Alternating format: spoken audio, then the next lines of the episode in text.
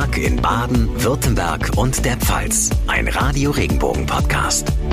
Einen schönen Donnerstagnachmittag wünsche ich Ihnen und heiße Sie ganz herzlich willkommen zu unserer heutigen Podcast-Ausgabe. Es ist der 7. Juli. Ich bin John Siegert. Freut mich sehr, dass Sie einschalten.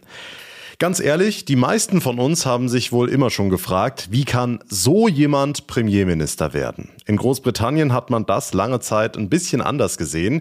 In den letzten Tagen aber ist die Stimmung gekippt. Auch viele Parteifreunde haben gefordert, Boris Johnson muss weg. Und heute Mittag hat er nun die Reißleine gezogen. Unser Reporter in London ist Philipp Detlefs. Philipp, warum ausgerechnet heute? Weil der Druck nach den ganzen Rücktritten einfach zu hoch war. Über 50 sind es jetzt. Und er hat gemerkt, dass er das nicht aussitzen kann, wie er das bei früheren Affären gemacht hat. Es sei eindeutig der Wille seiner Partei, dass er sein Amt aufgibt, hat Johnson eingeräumt. Und er habe so lange gebraucht, um sich dazu durchzuringen, weil er seinen Wählerauftrag erfüllen wollte. Es sei schließlich seine Pflicht zu tun, was er versprochen habe. In den Ohren seiner Gegner klingt das natürlich wie eine Farce, denn was Johnson versprochen hat, das hat ihn ja auch sonst nicht immer so sehr gekümmert. Wie hat Boris Johnson auf dich heute Mittag gewirkt? Ja, erstaunlicherweise fand ich, dass er lange nicht so aufgeräumt gewirkt hat wie heute. Er hat eine kompakte Rede gehalten, unter zehn Minuten, mit einigen Seitenhieben an seine Parteikollegen. The herd instinct is powerful when the herd moves. It moves. Er hat gesagt, der Herdentrieb in Westminster sei stark, eine Anspielung darauf, dass nach den Rücktritten seines Finanz- und seines Gesundheitsministers so viele konservative Regierungsmitarbeiter ihre Ämter aufgegeben haben. Vor allem aber war er enttäuscht, da hat er auch überhaupt keinen Hehl draus gemacht. I want you to know how sad I am to be giving up the best job in the world. Er sei traurig, den besten Job der Welt aufzugeben. Jetzt muss man noch mal ganz kurz erklären, Johnson ist erstmal nur als Parteichef zurückgetreten.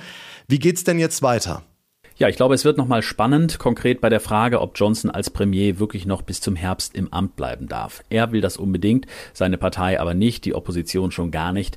Ein Abgeordneter der Konservativen hat heute sogar gesagt, Johnson als Übergangspremier einzusetzen, das wäre so, als würde man einem Stier die Leitung eines Porzellanladens übertragen. So oder so beginnt jetzt das Rennen um seine Nachfolge. Der neue Premierminister oder die neue Premierministerin soll noch vor dem Parteitag der Konservativen im Oktober gewählt werden. Das Kapitel Boris Johnson ist also noch nicht ganz zu Ende. Die Infos von Philipp Detlefs. Danke nach London. Darf mir mein Vermieter das warme Wasser abdrehen, um Energie zu sparen? Das ist das Top-Thema im Moment im Netz, in den Medien. Warmes Wasser nur noch zu bestimmten Tageszeiten. Eine Wohnungsgenossenschaft in Sachsen wollte das so umsetzen. Und jetzt fragen sich natürlich auch viele Menschen bei uns, kann das auch mir passieren? Wir haben den Experten am Telefon, den Präsidenten des Deutschen Mieterbundes, Lukas Siebenkotten. Herr Siebenkotten, schönen guten Tag. Kann ich mich wehren? Also zuallererst mal muss ich natürlich dem Vermieter sagen, stell mir das Wasser, das warme Wasser äh, nun bitte wieder zur Verfügung. Wenn er das nicht tut, äh, dann kann man zum Beispiel mit Hilfe eines Mietervereins Nachdruck dem Ganzen verleihen. Und wenn auch das nichts hilft, äh, dann gibt es natürlich die Möglichkeit einer Mietminderung und auch, man kann auch zum Gericht gehen und vom Gericht anordnen lassen, dass das warme Wasser wieder angestellt wird. Ja, Sie haben es damit schon beantwortet. Energiekrise hin oder her, einfach abdrehen ohne meine Zustimmung ist schlicht und einfach nicht erlaubt. So ist es. Dahinter stecken Gesetze und ähm, die Miet, der Mietvertrag als solcher natürlich auch. Äh, Im Mietvertrag ist enthalten, äh, dass das warme Wasser zur Verfügung gestellt werden muss und zwar nicht nur zu bestimmten Zeiten, sondern rund um die Uhr. Die Idee dahinter ist ja trotzdem nicht schlecht. Energie sparen, damit wir nächstes Jahr keine Überraschungen bei den Nachzahlungen erleben. Viele Vermieter erhöhen deshalb jetzt schon die Vorauszahlungen. Dürfen die das überhaupt? Sie dürfen es im Moment jedenfalls nicht mitten während der äh, Heizperiode, sondern nur dann, wenn die Abrechnung erfolgt und die erfolgt üblicherweise einmal im Jahr. Dann darf allerdings angepasst werden, diese Vorauszahlung. Und das ist sicherlich dann beim nächsten Mal äh, relativ happig, was da auf die Mieterinnen und Mieter zukommt. Hm, vermutlich. Also sollte man schon jetzt freiwillig was zur Seite legen? Wer das kann, die Frage ist ja immer, können das alle? Ähm, also wer das kann, äh, der, dem kann man das nur empfehlen, was zurückzulegen, damit hinterher der Nachzahlungsschock äh, nicht so hoch ist, der einen dann trifft, wenn die Abrechnung kommt, die Jahresabrechnung. Wir halten fest, Energiesparen ist immer sinnvoll, aber einfach so ohne Zustimmung darf der Vermieter das warme Wasser nicht abdrehen. Danke an den Präsidenten des Deutschen Mieterbundes, Lukas Siebenkotten. Nachrichten für Rhein-Neckar, den Odenwald und den Kraichgau. Ich bin Ralf Mehlhorn. Fast 20 Verletzte. Zwischen Heidelberg, Wilhelmsfeld und Ziegelhausen ist am frühen Nachmittag ein Bus verunglückt. Der Fahrer des Gelenkbusses hatte wegen eines Defekts das Fahrzeug verlassen. Währenddessen rollte der Bus los und prallte zunächst gegen eine Mauer und dann gegen eine Hausfassade.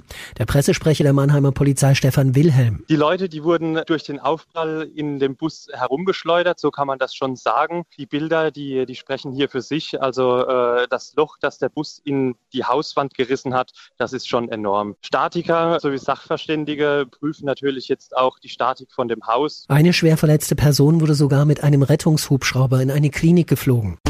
Nachrichten für die Region Karlsruhe, die Ortenau und den Nordschwarzwald. Ich bin Sascha Baumann. Aggressive Badegäste, sexuelle Übergriffe und Schlägereien. In vielen Freibädern gab es in den vergangenen Wochen negative Ereignisse und Schlagzeilen. Unter anderem hatte es in Pforzheim einen Zwischenfall gegeben.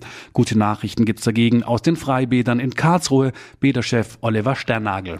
Im Mai und Juni hatten wir den Freibad in Karlsruhe über 170.000 Besucher. Der Betrieb läuft weitgehend ruhig, es gibt keine Übergriffe. Nichtsdestotrotz haben wir noch Security im Rappenwörth und im Europabad. Unser einziges Problem ist, dass wir ein bisschen wenig Mitarbeiter haben. Es ist immer alles auf Kante genäht. Aber wir hoffen, dass wir noch ein paar Mitarbeiter gewinnen können und dann wieder die Öffnungszeiten erweitern können. Nachrichten für den Breisgau, den Südschwarzwald und das Dreiländereck. Ich bin Tanja Burger. Sportlich schwimmen und anschließend unter echten Palmen auf Liegestühlen entspannen. Die Vita Klassiker Bad Krotzingen eröffnet heute das neue Außenschwimmbecken. Kur- und Bäder GmbH-Chef Rolf Rubsamen. Das Sommeraußenbecken ist 17 Meter lang und 8 Meter breit. Wir haben es extra schön lang und rechteckig gemacht, dass man 10, 12, 13 Graulzüge oder 20 Brustzüge durchführen kann. Die Wassertemperatur beträgt so 22 bis 26 Grad weil dieses Becken ausschließlich durch Sonnenenergie geheizt wird. Das Außenbecken ist ein Teil der Thermenerweiterung. Mitte September soll alles fertig sein. Selten waren die Chancen so gut, eine Ausbildung zu beginnen. In Baden-Württemberg gibt es aktuell noch 38.000 freie Ausbildungsplätze. Das ist fast die Hälfte der angebotenen Stellen. Christian Rauch, Leiter der Regionaldirektion der Arbeitsagentur in Stuttgart, sagt, das sind alles andere als Ladenhüter. Beispiel Mechatroniker war in der Vergangenheit immer überrannt, deutlich mehr Bewerbungen als es Stellen gab. Wir haben noch 500 offene Stellen im Bereich Mechatronik. Wir haben noch 500 offene Stellen im Handwerk, im E-Handwerk, auch sehr interessant. Ich kann keine Branche, keinen Beruf nennen, wo man sagt, da sind keine offenen Stellen mehr da. Es lohnt sich, zu den Betrieben zu gehen. Es lohnt sich auch mal ein Praktikum zu machen in einem Beruf, einer Branche, die man interessant findet. Auch hier gibt es jede Menge Angebote, leicht zu finden auf der Online-Plattform praktikumswoche-bw.de.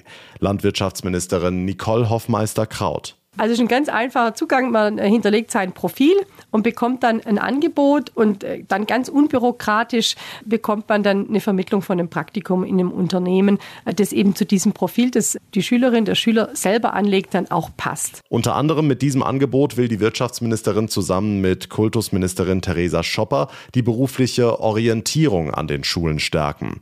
Diese Woche finden überall im Land Aktionen statt, Projekte werden durchgeführt, Ausbildungsbotschafter besuchen Klassen, übrigens auch in den Gymnasien, sagt die Schulministerin.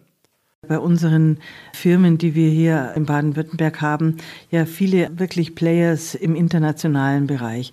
Und da ist es schon auch wichtig, dass wir einfach Leute mit entsprechenden Sprachkenntnissen, mit entsprechenden globalen Verständnis damit am Start haben. Und da kann eine Ausbildung einfach ein sehr, sehr guter erster Schritt sein. Also beste Chancen für Jugendliche, heute einen Ausbildungsplatz zu bekommen. Für die Wirtschaft wird es zunehmend problematisch, wenn die Stellen nicht besetzt werden können. Deshalb sagen bereits 56 Prozent der IHK-Betriebe in einer aktuellen Umfrage, der Fachkräftemangel ist für ihr Unternehmen ein hohes Risiko. Das war's für heute hier im Podcast. Das war der Tag in Baden, Württemberg und der Pfalz. Ich würde mich sehr freuen, wenn Sie uns eine Bewertung hinterlassen, zum Beispiel bei Spotify oder bei Apple Podcasts. Und wenn Sie uns dann noch direkt abonnieren, das geht auf jeder Plattform, dann verpassen Sie keine Ausgabe mehr. Mein Name ist John Segert. Ich bedanke mich ganz herzlich für Ihre Aufmerksamkeit und Ihr Interesse. Wir hören uns dann in der nächsten Folge wieder. Bis dahin eine gute Zeit und einen schönen Donnerstagabend. Machen Sie es gut. Tschüss.